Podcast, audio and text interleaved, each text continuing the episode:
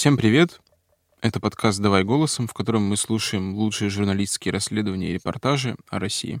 Мы делаем этот подкаст вместе с премией «Редколлегия». Материалы отобраны экспертами премии, а авторы текстов вошли в список претендентов на ее присуждение.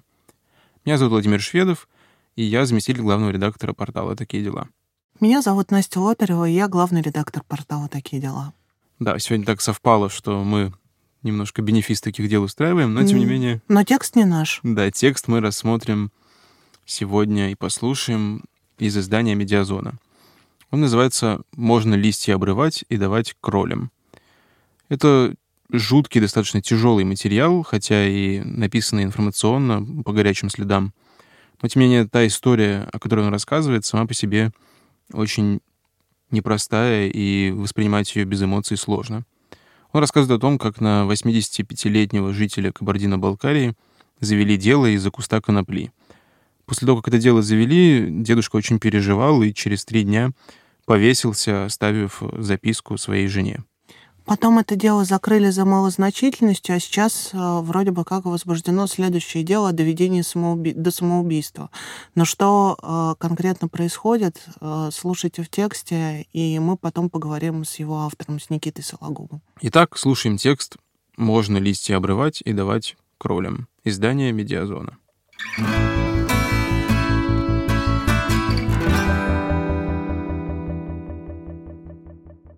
13 августа в калитку одноэтажного дома на Красной улице в кабардино-балкарском городке Нарткала постучали двое мужчин в голубых рубашках. Когда 83-летняя Евгения Георгиевна приоткрыла ее, незнакомцы назвали ее фамилию Захарченко и спросили, дома ли муж. Пенсионерка подумала, что мужчины пришли чинить повредившийся насос и позвала его. Бросив шланг, из которого он поливал огород, 85-летний Николай Захарченко вышел за калитку. Не было его долго, вспоминает супруга. Вода лилась и лилась, поэтому шланг пришлось перекрыть. Вернувшись, мужчины незваные гости оказались полицейскими, мельком показали старушке бумагу. Прочесть ее целиком плохо видящая женщина не успела. Документ оказался постановлением на обследование помещения. В нем сказано, что согласно поступившей оперативной информации, Николай Захарченко причастен к незаконному обороту наркотиков, и занимается выращиванием запрещенных к возделыванию наркосодержащих растений, а также хранением, изготовлением и потреблением различных наркотиков в крупном размере. А потому в его доме необходимо провести обыск, не терпящий отлагательств. Потрясенный Николай Макарович сел на стул во дворе, вспоминает его супруга. Через калитку вошли еще пятеро в штатском, а за ними двое крупных мужчин в черном, похожие на бойцов ОМОН. Никто из пришедших не представился и не показал служебного удостоверения, вспоминает Евгения Георгиевна. Прошли, муж сидит, глаза треугольные, дрожит. Он так напугался. Я говорю, ты рецидивист, к тебе пришли, хорошо, что не с автоматами. Он так растерялся, его стало трясти, хотя еще ничего обнаружено не было. Бегло осмотрев полисадник, мужчины прошли в жилую комнату, вытряхнув там содержимое двух тумбочек, Заглянули в гараж и кухню, после чего отправились в спрятанный под навесом сарай, стоявший между кладовой и курятником. По словам Евгении Георгиевны, шли они так целеустремленно, будто знали, где нужно искать. Там в углу полицейские нашли металлический таз. В нем лежал срубленный и согнутый куст конопли со стеблем, разветвлениями и высохшими листьями. Оперативники положили его в черный пакет. Затем один из них обратил внимание на невысокую поросль конопли на земле и попросил Николая Макаровича вырвать ее. Лишь после того, как пенсионер сделал это, у него взяли смывы с рук. Этот куст, ветка длиной чуть больше метра, вырос на окраине участка еще год назад, говорит Евгения Захарченко. Мы там рвем травы и скидываем их на перегной. С левой стороны кизил, с правой стороны топинамбур, что растет, то и рвем, и кролей кормим. У нас их много. Со стороны соседа нашего Артура эту часть видно. Он как-то мужу сказал, «Вы бы убрали коноплю, сейчас штрафы большие за это». Муж слепой и глухой, а сосед разговаривает через нос, поэтому муж подумал, что он ему по-кабардински говорит.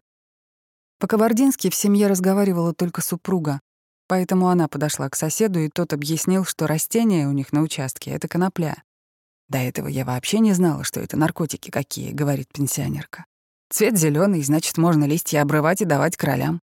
Я сразу схватила топор Муж говорит, что голову мне рубить будешь. Я ему все объяснила, срубила этот куст, даже лопатой корни вырубила. А он говорит, что кроли кушают его хорошо, взял ветку и в ванную металлическую положил и понемножку кролям давал. Давал, давал. А то, что не успел дать, то высохло. Ну и мы забыли об этом. Постановление на обследование жилища оперативники получили 11 августа, за два дня до визита к семье Захарченко. Евгения Георгиевна считает, что оперативная информация поступила к ним от соседа с другой стороны, Павла Грехова, с которым она конфликтует уже несколько лет. Очень уж целенаправленно полицейские прошли к тазу с кустом. Полицейские изъяли куст и тампоны со смывами, а потом сфотографировали десятки таблеток, разбросанных по дому. Их в доме было много, потому что Евгения Георгиевна пережила онкологию с последующей мастектомией а Николай Макарович страдал от гипертонии, сахарного диабета и последствий инфаркта. Около 10.00 полицейские увезли пенсионера в отдел полиции по Урванскому району, привезли обратно его только около 18 часов. Жене Захарченко рассказал, что несколько раз пытался уехать сам, но полицейские не пускали, объясняя, что если они привезли, то и увезти обратно должны тоже они. В отделении, говорил пенсионер, он несколько раз подписал пустые протоколы. Евгения Георгиевна говорит, что полицейские не объясняли, что это уголовное дело, а просто говорили, «Дедушка, успокойтесь, такие правила, мы ведь у вас изъяли этот куст, поэтому нам надо отчитаться перед судом, подписывайте, потом мы все объясним». Он их тогда спросил, «А почему тут написано, что выращивал для употребления? Я же ничего не употреблял». «Ну, кроли ведь ваши употребляли, значит, что использовали вы его для употребления», — ответили полицейские. По словам пенсионерки, ее супруг поехал в отделение, даже не позавтракав и не взяв с собой таблетки, которые надо принимать три раза в день. Только вечером, говорит, ему дали кофе, круассан и кусок пиццы. Вернулся он очень угрюмый. Лица на нем не было. Никак успокоиться не мог, вспоминает Евгения Георгиевна. Я и валерьянку, и корвалол, и пустырник, что только не давала ему. Хотела покормить его, он и есть не стал. Только три ложки каши рисовой съел, стал сам не свой. Что они там делали с ним? За эти восемь часов Николая Захарченко так и не допросили. Следователь ограничился объяснением, которое пенсионер дал оперативникам еще утром. В подписанном пенсионером пояснении говорится так. «В присутствии адвоката не нуждаюсь. 13 августа у меня дома начался обыск. Мне предложили выдать вещества, изъятые из свободного гражданского оборота действующим законодательством РФ. Я ответил, что таковых не имеется, когда полицейские нашли коноплю, я пояснил, что это конопля, которая росла у меня на огороде, и примерно неделю назад я ее вырезал и положил в ванную для сушки и последующего кормления кроликов. Уже к вечеру в тот же день было готово экспертное заключение. Взвесив куст вместе со стеблем, отростками и корнями, эксперт определил его массу в 921 грамм. На марлевых тампонах со смывом с носогубного треугольника Захарченко следов каннабиноидов обнаружено не было, Зато они нашлись на смывах с рук пенсионера, которые, по словам жены и Понятова, были взяты уже после того, как он по просьбе оперативника вырвал поросль конопли. Когда пенсионера увезли домой, следователь ОМВД по Урванскому району написал постановление о возбуждении в отношении него уголовного дела по части 2 статьи 228 Уголовного кодекса «Изготовление наркотических средств в крупном размере». Наказание от 3 до 10 лет лишения свободы. Супруги узнали об этом лишь на следующий день и случайно. Их соседка Марина Абазова, участвовавшая в обыске в качестве понятой, листая ленту в Инстаграме, увидела запись в аккаунте МВД Кабардино-Балкарии. 13 августа 2020 года наркополицейские ОМВД по Урванскому району совместно с сотрудниками уголовного розыска ППС в ходе санкционированного обследования домовладения местного жителя обнаружили и изъяли вещество растительного происхождения со специфическим запахом. Экспертиза установила, что растением является конопля. Высушив листья, мужчина хранил их для личного потребления без цели сбыта. Возбуждено уголовное дело по части 2 статьи 228 УК. Николай Захарченко попросил соседку посмотреть в интернете, какой срок грозит по этой статье. Когда он увидел, что там до 10 лет, у него глаза на лоб полезли, вспоминает супруга. Он хоть и болел много, но никогда не говорил, что болезнь ему жить мешает. А тут он говорит, вот прибавь к 85-10. Я же умру в тюрьме. Я в тюрьме не хочу умирать. Я так не хочу. В тот же день пенсионерка поехала за юридической помощью в Нальчик. Местным защитникам она доверить мужа не решилась и рассказала обо всем адвокату Руслану Ельмерзокову. Вскоре супруг стал вести себя странно, вспоминает Евгения Георгиевна. Почти не ел, питаясь только сливами и молочной сывороткой, дал жене доступ к своим накоплениям в банке, объяснив, что если его действительно посадят, она сможет потратить их на передачки. Впрок закупил корм для котов и куриц. Когда вечером 17 августа Евгения Георгиевна собралась спать, муж сказал, что пока ложиться не хочет, и остался сидеть на диване. «Было холодно, я дверь закрыла», — вспоминает пенсионерка. Потом уже около 23 услышала звук такой щелк-щелк, но снова уснула. В шесть я встала, хотела пойти спросить у него, как настроение. Он любил, чтобы я около него была. Говорил, что так ему легче, когда я рядом. И я смотрю, а постель хорошо застелена на диване. Видно, что не спал. Я подхожу, замок закрыт.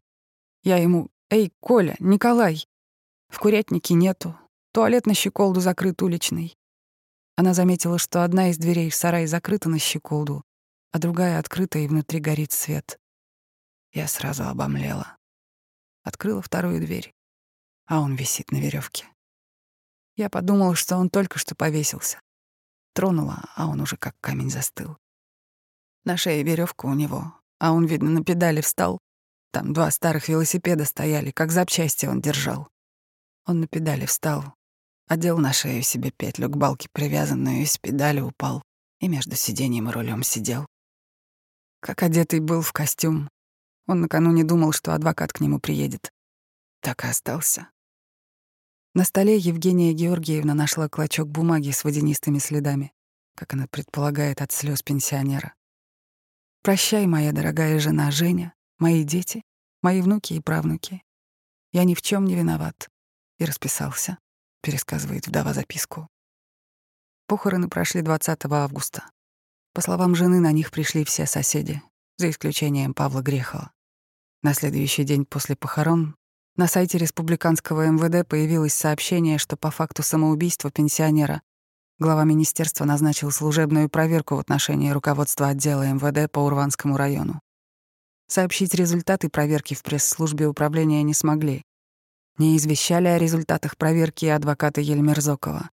Но в СК ему подтвердили, что проверка проводится по статье о доведении до самоубийства, статья 110 УК. «Я хочу реабилитировать его, доказать, что он хороший человек, что он не наркоман», — говорит вдова. «Я буду биться до конца. Реабилитирую своего дедушку. Он ни в чем не виноват.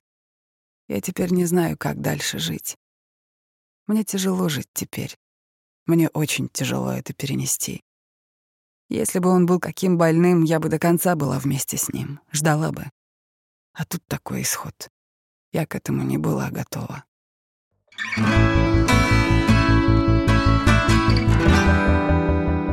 А теперь мы обсудим этот материал с его автором. Звоним. Привет, Никита. Это Владимир Шведов тут сидит. И Настя Лотарева. Да, привет. Мы хотели с тобой поговорить сегодня вот про текст, который был довольно заметным вообще в российском информационном поле, про то, как 85-летний дедушка покончил с собой после того, как его осудили за куст конопли. Ну, не осудили еще, только возбудили дело. А, скажи, пожалуйста, она по телефону сделана или вживую? Да, конечно, по телефону, потому что, ну, все же я нахожусь в Москве, и тут э, был немного вопрос времени, то есть, мне кажется, с этим, ну, такой полуновостной текст, и нельзя было медлить, поэтому, да, по телефону. Я бы даже не сказала при этом, что он полуновостной, он очень какой-то прочувственный получился, наверное, за счет э, главной героини. А, сложно, сложно она разговаривала или как, как вообще разговаривать в этой ситуации, когда а, человек, с человеком такое случилось? Или она готова была к этому? А, ну, честно говоря, я об этой истории узнал а, в день похорон еще, то есть 20 августа. И а, сначала, как мне объяснял адвокат, э, сначала вдова, она была против общения со СМИ, потом он ей объяснил, что это может помочь как-то посмертно снять обвинение. И она была согласна поговорить еще в день похорон, но я все же не решился, потому что все же разговаривать с 83-летним человеком, который только что потерял человека, с которым прожил там большую часть своей жизни, мне это показалось чересчур. Вот, я ей позвонил на следующий день. И да, она уже тогда поняла, что очень ну, заинтересована а, в том, чтобы его имя даже после смерти не носил вот это клеймо, которое для, для нее это, ну и для него тоже, видимо, казалось клеймом, наркоман, и вот а, хотел как-то очистить его имя. Поэтому разговор, да, получился таким. Мы разговаривали очень долго, ну, в течение часа где-то, и разговаривала она очень, а, выбирая выражения а, эмоциональные. Вот, да, тяжелый разговор. Скажи, пожалуйста, а вы пробовали найти Павла Грехова, который, вот с которым был конфликт, и который якобы на него указал? Ну, найти его там по социальным сетям никак не получилось, и я думаю, это можно сделать только приехав и постучав в эту калитку, потому что это все же очень небольшой город в южном регионе, там не все пользуются соцсетями. И я не до конца поняла, а, я поняла, что сказала а, вторая страна полицейские, то есть а, про дело о доведении до самоубийства, ну, то есть сказала, что ждите ответа. Вот. А что они сказали что-нибудь по этому делу, или они не разговаривают, как обычно? По делу о доведении до самоубийства? Нет, не по делу о доведении до самоубийства, а по самому основному делу, по которому к дедушке пришли. А, ну вот э, вчера же появилась новость, что дело прекращено.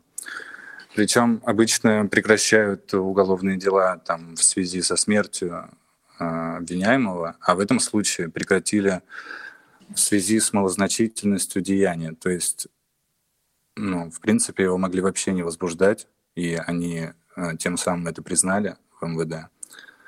Но вот возбудили, и это возымело такие последствия. Вот. Формулировка сейчас в материале о прекращении дела в связи с его малозначительностью, что нет потерпевших, а деяние не представляет общественной опасности, хотя содержатся формальные признаки преступления.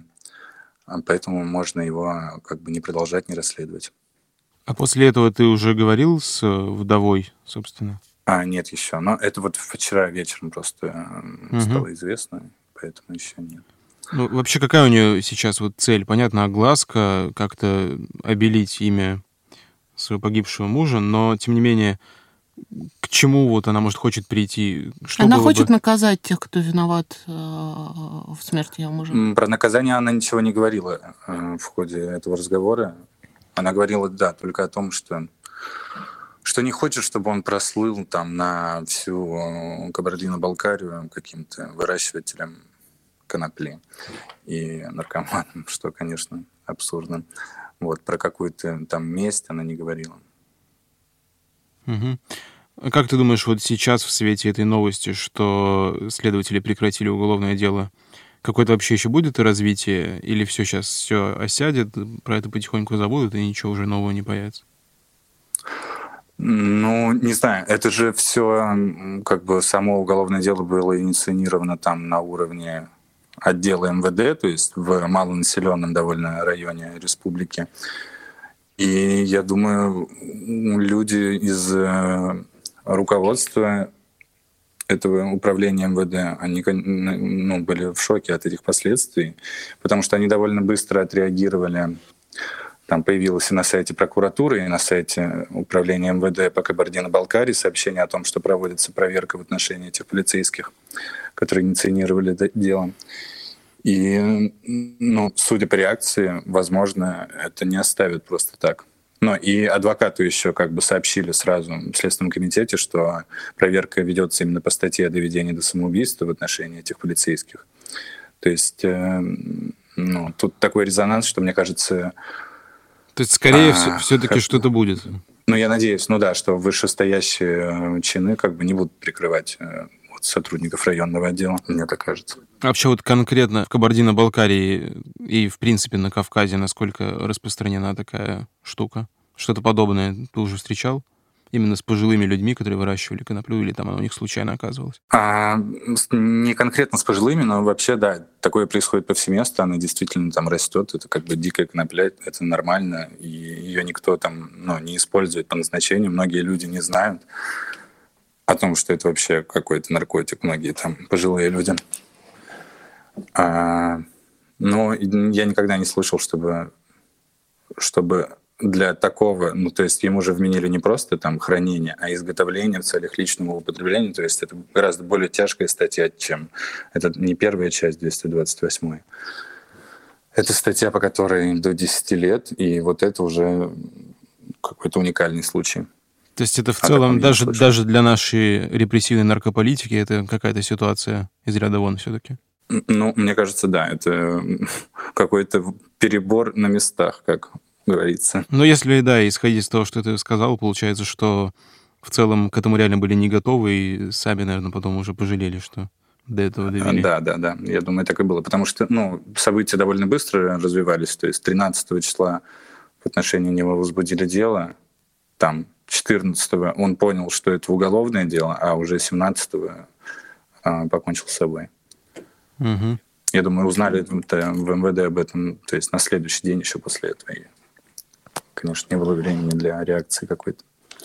Слушай, вот такой вопрос еще. Я знаю, что в целом эта тема дикорастущей конопли, она не то чтобы локально для Кавказа, потому что вот э, на Дальнем Востоке, откуда я родом, тоже много довольно полей конопли просто сами по себе растут, но обычно все заканчивается теми, тем, что их просто сжигают, как-то уничтожают, и вроде расходятся мирно с теми, кому эти поля принадлежат. Ну да, да. Да, у меня вопрос э, в других вообще регионах России. Вот в целом это распространено, что она растет э, просто диким образом, не специально выращивается, а оказывается там как-то занесена? Ну, она растет, то есть везде, если более-менее южный район там жарким летом, вот я не знаю, я жил э, долгое время в Саратовской области, там тоже росла, но никого это не волновало, ни разу я не слышал, что, чтобы это послужило там поводом для возбуждения дела какого-то. Это просто как бы растение, и тут еще проблема была в том, что э, как бы формальный признак преступления в том, что она была в высушенном виде, то есть он ее, бабушка его вырубила, бросила в эту металлическую емкость, да, и она высохла на солнце. А как бы если высушенная, то почему бы не написать, что она в целях личного употребления, потому что употребляют это в высушенном виде. А, вот. Ну, хотя понятно, что это абсурд, но, видимо, полицейские увидели такой формальный признак и не смогли пройти мимо, чтобы не заработать себе палку. Да, вот как ты думаешь, это все-таки связано, да, было с их желанием палку заработать, или это действительно их так подговорил и настроил этот э, злонамеренный сосед, вот, который там фигурирует? Ну, узнать они действительно могли от соседа, что вот э, лежит куст конопли, они услышали это и подумали, звучит да, как э, интересный там повод для возбуждения дела, как большая для возможность, расследования, да. закрытия, да, да. Они просто воспользовались этой возможностью, не рассчитывая на такие последствия. Думаю, как-то так было. Угу. Ну, наверное, последний вопрос. Как думаешь, э, в рамках вообще глобального какого-то правоприменительной практики с дикорастущей коноплей может из-за этого случая что-то сдвинуться? Или все-таки в одном конкретном сейчас ну, населенном пункте э, надают по шапке тем, кто провинился, так переусердствовав, потом про это забудут, и снова где-то может произойти что-то подобное? Ну, сколько работы в медиазоне, было множество таких э, примеров, когда наказывали, там, возбуждали уголовные дела там, в отношении полицейских после каких-то публикаций, и все на этом и заканчивалось. То есть э, это ничего не, не меняет на каком-то глобальном уровне. Я думаю, максимум, что может быть, это, это проверка в отношении МВД по Урванскому району будет завершена, там каким-то возбуждением дела или, может быть, просто даже увольнением, а не возбуждением дела. Вряд ли это к чему-то приведет. Ну, вот так э, не очень оптимистично. И, и через, через пару лет снова на ну, подобную да, историю конечно. вполне можем наткнуться, конечно. и ничего не изменится. К сожалению. Спасибо большое, Никита. До свидания. Спасибо, да, за этот э, жуткий, но важный текст. Да, извините за пессимизм такой. До свидания.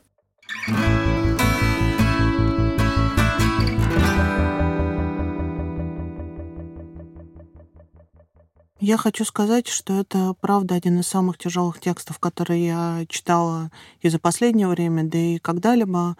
А, главным образом, наверное, из-за жены дедушки, которая очень просто, безыскусно и невероятно трогательно рассказывает про них самих, про то, как он это все чувствовал. У меня в какой-то момент аж на слезу прошибло, когда говорится, что он слепой и глухой, ему сосед что-то сказал, а он даже не услышал и не понял. И подумал, что с ними по-кабардински разговаривают. А, не знаю, можно ли все-таки как-то надеяться, вопреки э, пессимизму Никиты Сологуба, что э, наша наркополитика потерпит хоть какие-то изменения?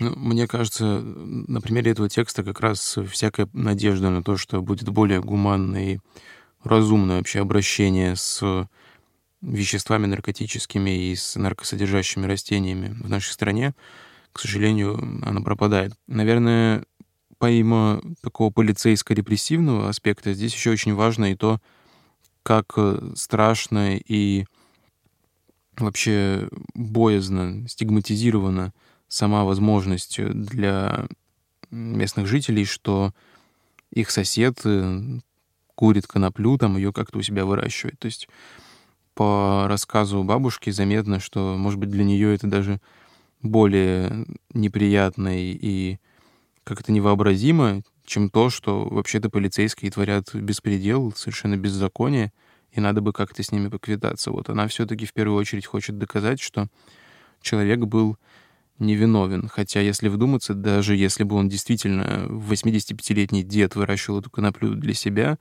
стоило ли его наказывать и возбуждать такое дело? Это вопрос риторический, но в то же время для нашей страны определенно решенный, к сожалению. Это вроде бы довольно банальная мысль, что за вами придут по этой статье. Но, честно говоря, это материал именно из этой серии.